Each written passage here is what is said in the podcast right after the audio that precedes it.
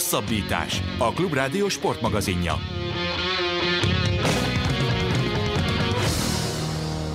A túraautó szezon csak a hétvégén kezdődik, a Forma 1-es világbajnoki szezon viszont már két versenyen is túl van.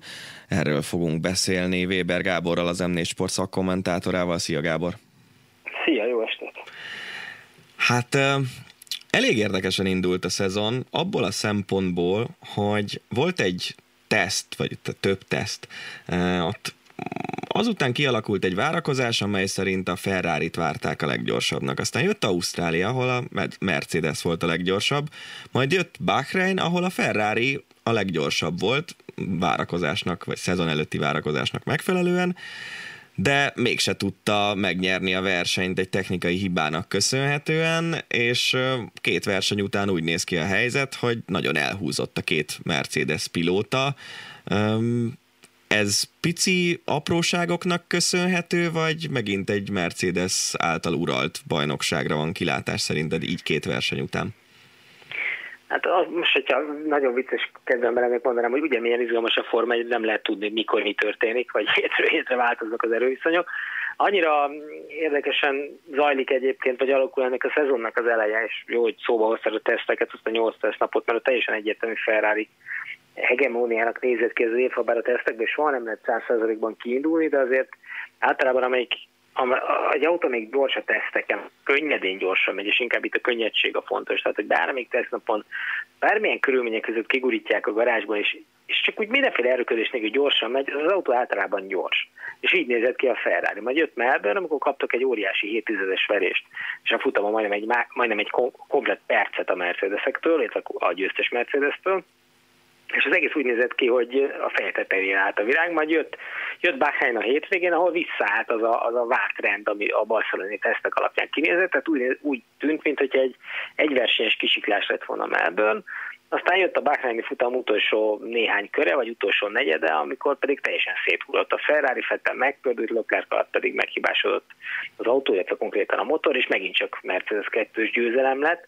Tehát, hogyha pusztán csak az évkönyveket lapoznánk föl majd valamikor 2040-ben, és mesélnék az unokáinknak, akkor azt mondhatnánk, hogy hát rám ez az év is egy, egy Mercedes, sima Mercedes 1-2-kkel indult, miközben köze nem volt ez a simasághoz, mm. még Melbourne sem mondanám simának, főleg úgy, hogyha a barcelonai tesztek eredményéből indulunk ki. Igen, és hát itt a tegnapi versenyen szerintem a fél ország meg amennyire meg tudom állapítani így személyes ismerettség nélkül, ti is szorítottatok azért, hogy Leclerc, amikor megkapta ezt az információt arról, hogy hogy technikai probléma van, hogy ő jelezte, hogy nincs elég erő az autóban, hogy valahogy húzza ki ezt a versenyt az első helyen, aztán azért szurkolt mindenki, hogy valahogy húzza ki a dobogón.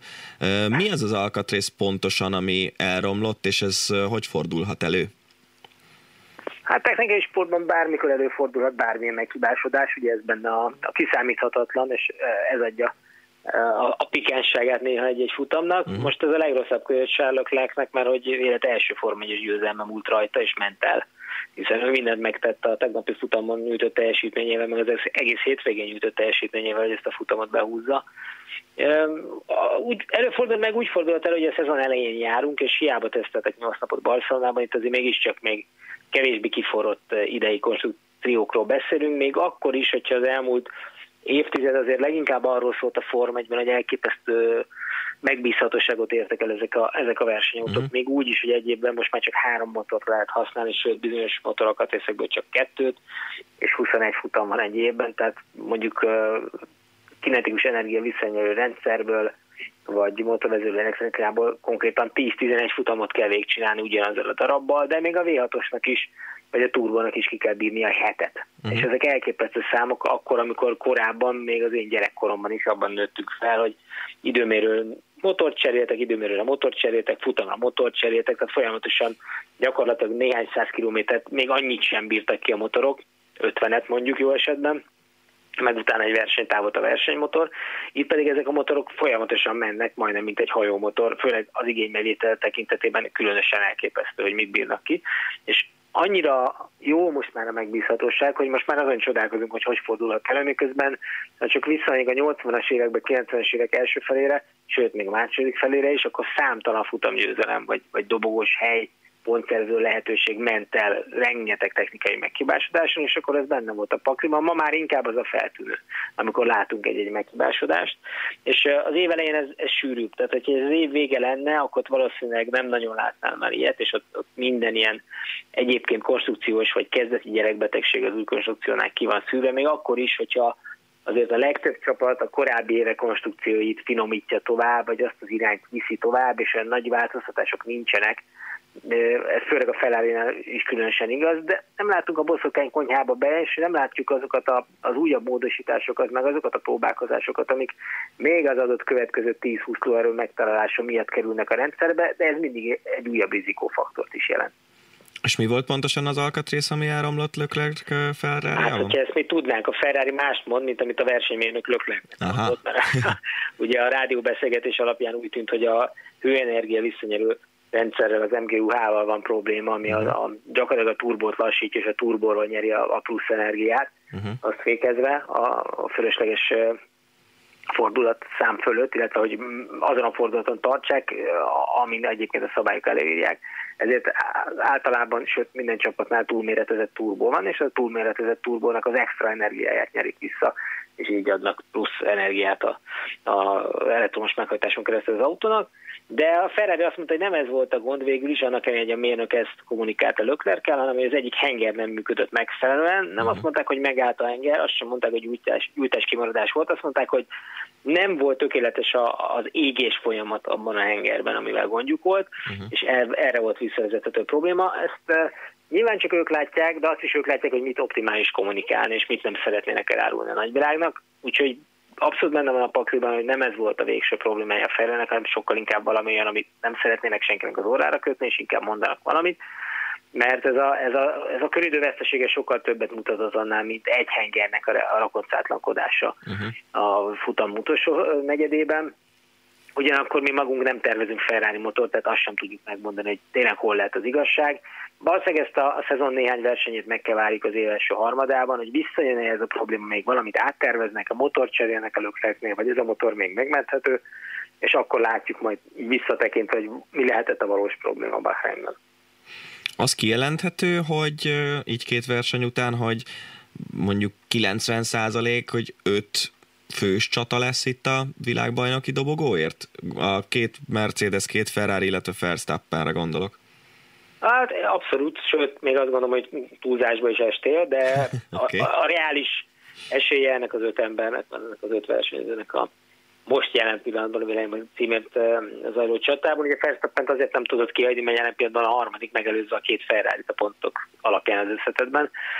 Ugyanakkor, ha megnézzük a Red Bull teljesítményét, akkor furcsa módon azt látjuk, hogy amikor bejelentették a Red Bull Honda házasságot, mindenki inkább arra gondolt, hogy a Honda nem fogja tudni majd a Red Bull tempóját tartani, és azért mhm. lesznek itt gondok a motorral, miközben most pont az látszik, hogy a Honda egész jól tartja azt, amit ígért, nem volt meghibásodás, és lóerő tekintetében is. Én azt gondolom, hogy túlléptek a Renault, de minimum egy szinten vannak vele, és közeledtek a ferrari és a Mercedeshez, hiszen a Renault is javult. És a, és a Honda megbízhatósága az elmúlt évek ellentétben egyenlően 100%-os, tökéletesen működik, ellentétben mondjuk a Renault-val. Ugyanakkor a Red Bull csinált egy olyan autót, ami amivel még próbálták kicsit még fejebb sófolni a, a tavalyi évvégén nagyon magasra emelt mércét és a nagyon magasra emelt tétet, amikor gyakorlatilag a mezőny legjobb autója volt az övék, és tényleg csak a motorikus hátrányaik miatt nem húzták be az összes futamot az utolsó harmadában a szezonnak. És most nincs egy ilyen autójuk. Most van egy olyan koncepciójuk, ami lehet, hogy papíron a tervek alapján nagyon jól működne, de ez egyelőre nem fedi a valóságot. Tehát a, a tervezett eredmény, a tervezett leszorító erő, meg a tervezett autóviselkedés és a valóságban tetten ért viselkedés között jelentős eltérés van. Egy nagyon nehezen vezethető autó a Red Bull, nem véletlen szeved ennyire Pierre Gász, nem véletlen az, hogy Max Verstappen tudja jobban kiautózni, neki jobban ismeri már ennek az autónak, vagy a Red Bull által épített autóknak a sajátos tulajdonságait, de ő sem érzi magát jól ezt minden egyes nap kihangsúlyoz, hogy nem működött jól az autó, nem úgy tapadta, hogy vártam, végig szenvedtem az egész futamot, és így hozta be mondjuk a negyedik helyre, uh-huh. és így áll a harmadik helyen az összetetben. Egyébként megcsinálja Verstappen azt, amit maga ígért a szezon elején, ugyanis azt mondta, hogy ha lemaradásban is leszünk a Honda miatt, akkor nagyon fontos, hogy az első futamokon, vagy addig, amíg ez a lemaradás tart, ez a lehető legtöbb pontot megszerezze, még akkor is, ha ezek nem futam győzelmek és dobogók. Ugye nem így gondolta, de lemaradásban vannak, elsősorban a Red Bull miatt, részben a Honda miatt is természetesen, és mégis szerzi a pontokat. Tehát egyelőre jól csinálja Verstappen, amit csinál. Nyilván így nem lehet világbajnoki címet nyerni, ugyanakkor azt se felejtsük el, hogy a Red Bull elképesztő tempóban képes fejleszteni, uh-huh. és mindent képes bevetni, minden szempontból, mind mérnöki szürkállomány kapacitásában, mind anyagi tekintetében, hogy évközben feljebb jöjjenek. Tehát az, ezt a csapatot soha nem lehet leírni. És pontosan ez az a csapat, ami a hátralévő 19 futamból lehet, hogy még ötöt elszórakozik, vagy hármat, de utána, ha, nagyon, ha betalálnak, akkor nagyon betalálnak. És ez az, amiért veszélyes Verstappen, és igazából most igazat kell neked adjak, lehet, hogy öten vannak versenyben a világbajnoki címért mégiscsak. Hát igen, hogyha azt mondod, hogy úgy tűnik, hogy az élmezőnyből a Red Bullnak van a legnagyobb fejlődési potenciája, mert ők nem tartanak még ott, ahol szeretnének, és így is Verstappen ott van a csatában, akkor, akkor lehet, hogy előre tudnak lépni. Egy érdekes dolog, gondolom, hogy láttad a Netflixes Forma 1-ről szóló dokusorozatot, ahol, ha jól emlékszem, nem is egy... Tessék? Mind a tizet. Igen. Szóval, hogy nem is egy rész, hanem talán még több is szólt arról a tavalyi szezonban, hogy a Red Bull és a Renault küzd, ugye a két Renault motoros csapat. Most ehhez képest idén ugye a McLaren kapott Renault motorokat, és elvileg a Renault-val ők küzdenek azonos erőforrásokkal, de hát egyelőre a McLaren sokkal bíztatóbbnak tűnik, mint a Renault, és ezt nem csak azért mondom, mert tegnap az utolsó körökben mind a két Renault megállt, hanem, hanem az összkép alapján. Ez miért van, hogy a Renault gyári csapatot általában megverik a Renault motoros riválisok? Azért érdekes, amit mondasz, mert ugye a McLaren már tavaly is Renault volt, csak annyira pocsékú mentek, hogy szerintem hát, senkinek nem ragadt meg, hogy ők is mentek valamilyen motorral, ott voltak a mezőny végén, és végig szerencsétlenkedtek, főleg az év második, meg harmadik harmadát. De valóban idén ugye már csak két Renault motoros csapat van a, a gyáriak és a, és a McLaren, és a McLaren szerencséjére valahogy úgy néz ki, hogy elkezdett kilábalni abból a hatalmas gödörből, abból a hatalmas szakadékból, amiben kerültek az elmúlt években a saját hibájukból is a Hondásér a második felére, és, és csináltak egy, egy tűrhetően jó autót, sőt kifejezetten egyelőre jónak tűnő autót, amivel mind Carlos Sainz, mind Lando Norris, aki pedig ugye újonc a Forma 1 nagyon keményen versenyez. Ez így volt Ausztráliában, és különösen így volt ezen a hétvégén Bahreinben is. Azt gondolom, hogy azért a gyári Renault nem csinált rossz autót, de messze nem csinált olyan autót, ami, ami egy gyári csapathoz méltó már abból a szempontból, hogy igazából ez a negyedik éve a Renault-nak, amióta gyári csapatként visszatért. Ugye 16 2016 volt az első évük, akkor nagyon-nagyon septében, kutyafuttában lették át a csapatot, tehát az egy ilyen nulladik tekinthető, de azért azóta eltelt egy 17, egy 18, és az már 19 itt már illene azért előrelépni, legalább a középmezőny előrére, elejére masszívan. És egyelőre a gyári azt látjuk, hogy megint jönnek azok a meghibásodások, amire a Red Bull annyit panaszkodott az elmúlt években, amit, ami miatt annyit védte a Munder becsületét Cyril Abiteboul a Renault-nál, ami miatt rengeteget összekaptak, és már a Renault, illetve már gyakorlatilag a Renault sajnálta mindenki, és a Red Bull-t elkészték, hogy nem lehet ennyit szívni a Renault, és csodák csodára ott tartunk az első két futama után a 2019 szezonnak, hogy maga Cyril Abiteboul, a Renault Forma 1-es csapatfőnöke mondja azt, hogy ezek a hibák elfogadhatatlanok és, és, és teljesen érthetetlenek, mondja ő a saját csapatáról, uh-huh. és arról a gárdáról, a 650 főről, aki gyakorlatilag ő irányít. Szóval kicsit azt érzem a Renault, hogy maguk sem tudják, hogy merre van előre, miközben azért a középcsapatoknál több pénzzel rendelkeznek, egy gyári csapatról beszélünk, ne felejtsd el, hogy mekkora erő az. Ezt nagyon fontos mindig hangsúlyoznom, hogy az élen gyakorlatilag gyári csapatok küzdenek. A Mercedes, a Ferrari, és vegyük a Red Bullt is egy ilyen egy ilyen nem gyári, de, gyári, de kvázi gyári csapatnak, hiszen annak ellenére, hogy energiaitalgyártóról beszélünk, a világ egyik legértékesebb rendjéről beszélünk a Red Bull révén, ami éves szint, akik éves szinten több milliárd dollárt költenek el csak marketingre, és ebből a Form 1 csapat néhány milliója semmit nem jelent, uh-huh. és e, olyan együttműködésben dolgoznak a Hondával, ami gyakorlatilag gyári csapat emel őket, és mindenféle mérnöki hátterük, és minden egyéb eszközük megvan az, hogy tényleg gyári csapatként működjenek anyagiak szempontjából is. Éppen ezért őket oda sorolom, és a Renault-nak itt kéne tartani, hiszen a Renault a világ egyik legnagyobb autógyártója, hogyha a teljes Nissan Renault csoportot nézed, akkor valóban a világ bizonyos szempontból, attól függ, milyen gyárt, eladási darabszámokat nézünk, vagy a legnagyobb, vagy az első legnagyobb, három legnagyobb autógyártója között van, és tényleg el is mondják minden alkalommal, hogy nekik gyakorlatilag bármi belefér a világ legnagyobb autógyártójaként, és mégis ott tartanak, hogy házokkal, tororoszokkal, adott esetben most a McLarennel, és még ki tudja kivel, Alfa Romeo és egyébként küzdenek, nem erre készültek, és továbbra sem úgy tűnik, hogy ők a nagy csapatok irányába lőnének, arra céloznak, de egyelőre az összes muníció arra elég, hogy valahol a középmezőn közepén a, a sűrűjében harcoljanak. Jó, hogy ezt uh, így fogalmaztad meg, hogy a sűrűjében harcolnak, mert szerintem a, a, azon, azt leszámítva, hogy Bakreinben azért az elejében is volt csata bőven, de nekem az Ausztrál versenyről így pár héttel teltével az a kép van meg, hogy a középmezőny iszonyatosan izgalmas volt, és ugyanez érvényes volt tegnap is. gyakorlatilag ugye, amit mondtam az elején, hogy öt kiemelkedő versenyző, és onnantól lefelé 6-tól 18-ig nagyon közel vannak egymáshoz az autók és a versenyzők. Itt szerinted ki fog alakulni hosszú távon valamilyen konkrét erősorrend, és mondjuk például a Renault az anyagi előnyei miatt előrébb tud majd kerülni a, a középmezőnél, vagy egész évben ezt a oda-vissza adok-kapokot fogjuk látni?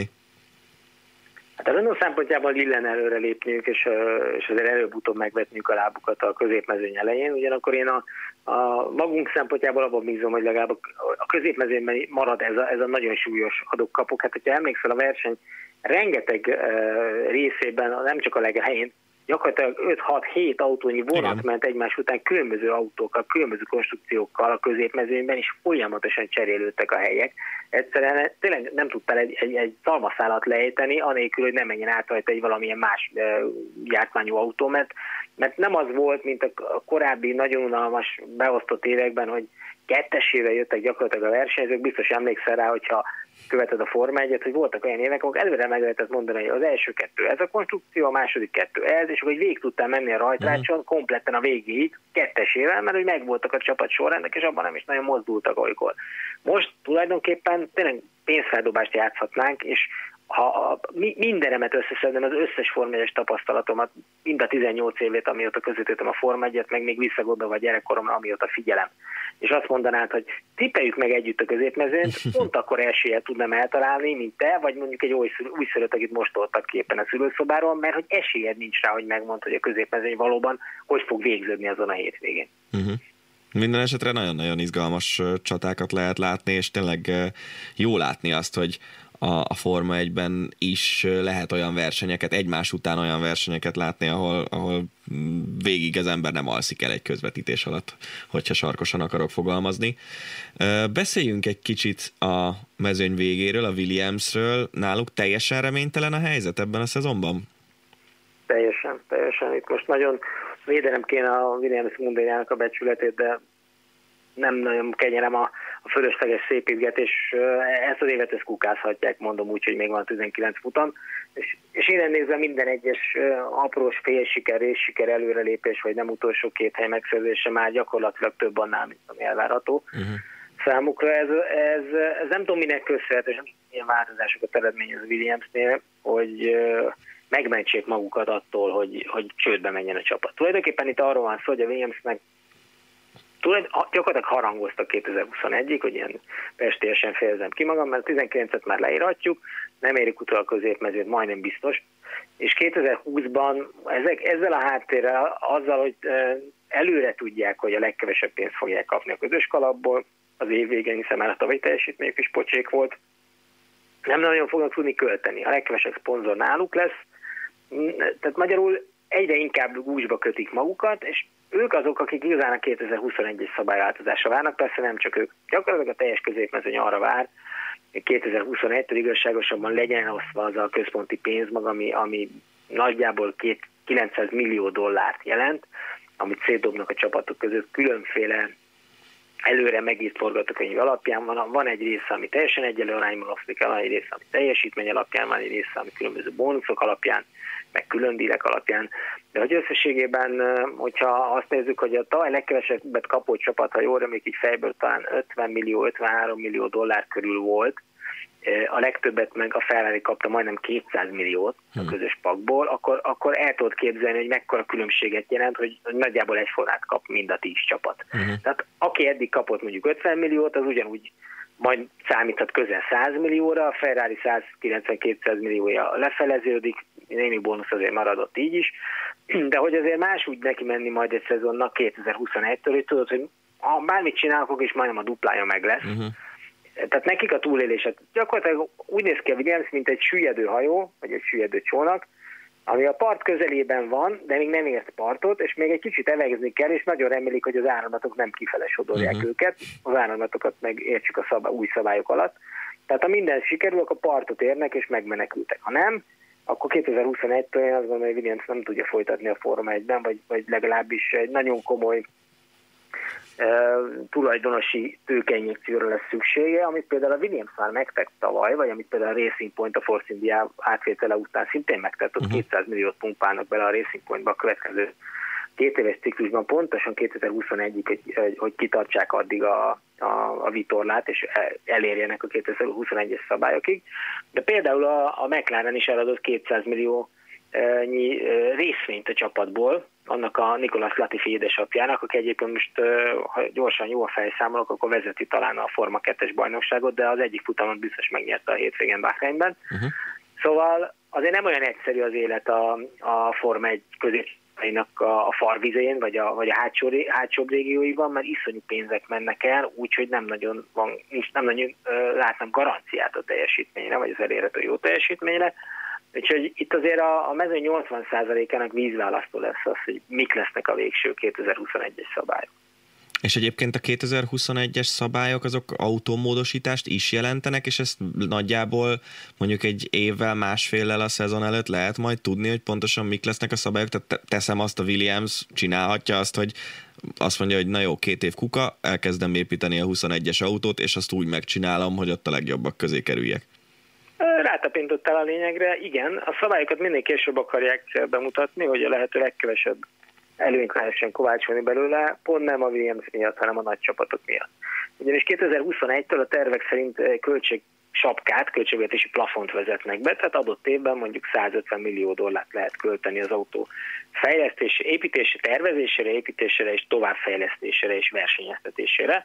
Ebben nincsenek benne mondjuk a pilótai fizetések, meg a csapatvezetői fizetések, meg a marketing, meg a, meg a vendéglátás, de hogy egyébként önmagában a csapat üzemeltetése, meg a, a komplet autó fejlesztése és tervezése, az ebből ki kell jöjjön. Uh-huh. Most ehhez képest ez a 150 millió, ez durván mondjuk a a Toro költségvetése, uh-huh. vagy valamivel több a hászénál, nagyjából ugyanott van körülbelül az Alfa Romeo is, de ennek a háromszorosa a Ferrari, a Mercedes költségvetése, és közel a háromszorosa a Red bull is. Tehát, uh-huh. hogy, hogy, hogy érzékeltessem a, a problémát, itt tulajdonképpen arról van szó, hogy a költségsapka lemenne az átlagos középcsapatok éves költési szintjére, és a nagyoknak kellene oda visszatalálni, ez persze rengeteg elbocsátás, fölösleges séváló embereket jelent majd, ami megint csak nem szül jó vér, de hát valahogy elejét kell venni ennek a kétfrontos csatározásnak, amit most látunk, a, a nagyok meg a, meg a többiek között.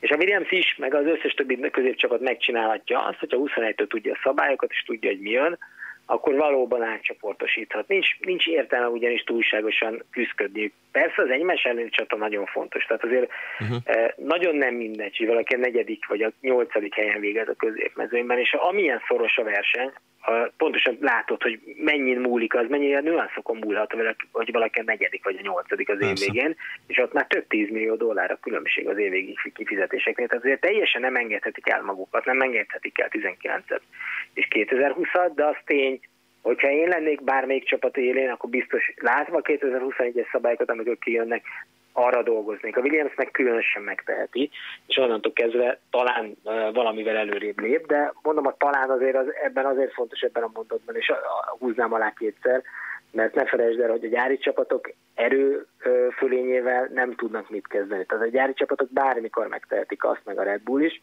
ahogy kijönnek a szabályok, hogy ezerrel fejlesztik az aktuális évi autót, meg a 2020-as autót, és ugyan a háttérben már fejlesztik a 21-es autótervét, sőt, jobban mondok, miután tudják, hogy jön a költségsapka, a 2021-es szezon kezdődik, amikor életbe lép, még minden egy, olyan dolgot megtesznek fejlesztésileg, ami a következő három-négy évben még befolyásolhatja a teljesítményeket. Tehát gyakorlatilag ők Előre már nem dolgoznak. is 21-re fognak dolgozni, hmm. hanem akár 23 végéig. Hát meglátjuk, hogy mennyire változik a helyzet. Két hét múlva jön az ezredik Forma 1-es nagydíj, gondolom lesz nagy ünneplés. Úgyhogy azt hiszem, hogy azt is érdemes lesz megnézni. Weber Gáborral, az M4 Sport szakkommentátorával beszéltük meg az eddigi két verseny tapasztalatait. Köszönöm szépen, Gábor, hogy a rendelkezésünkre álltál. Én is köszönöm. Ez volt a hosszabbítás, találkozunk jövő héten is. Rév Dánielt hallották, a viszont hallásra. Önök a hosszabbítást, a Klubrádió sportmagazinját hallották. Az elhangzottakról bővebben is olvashatnak a hosszabbítás.hu weboldalon.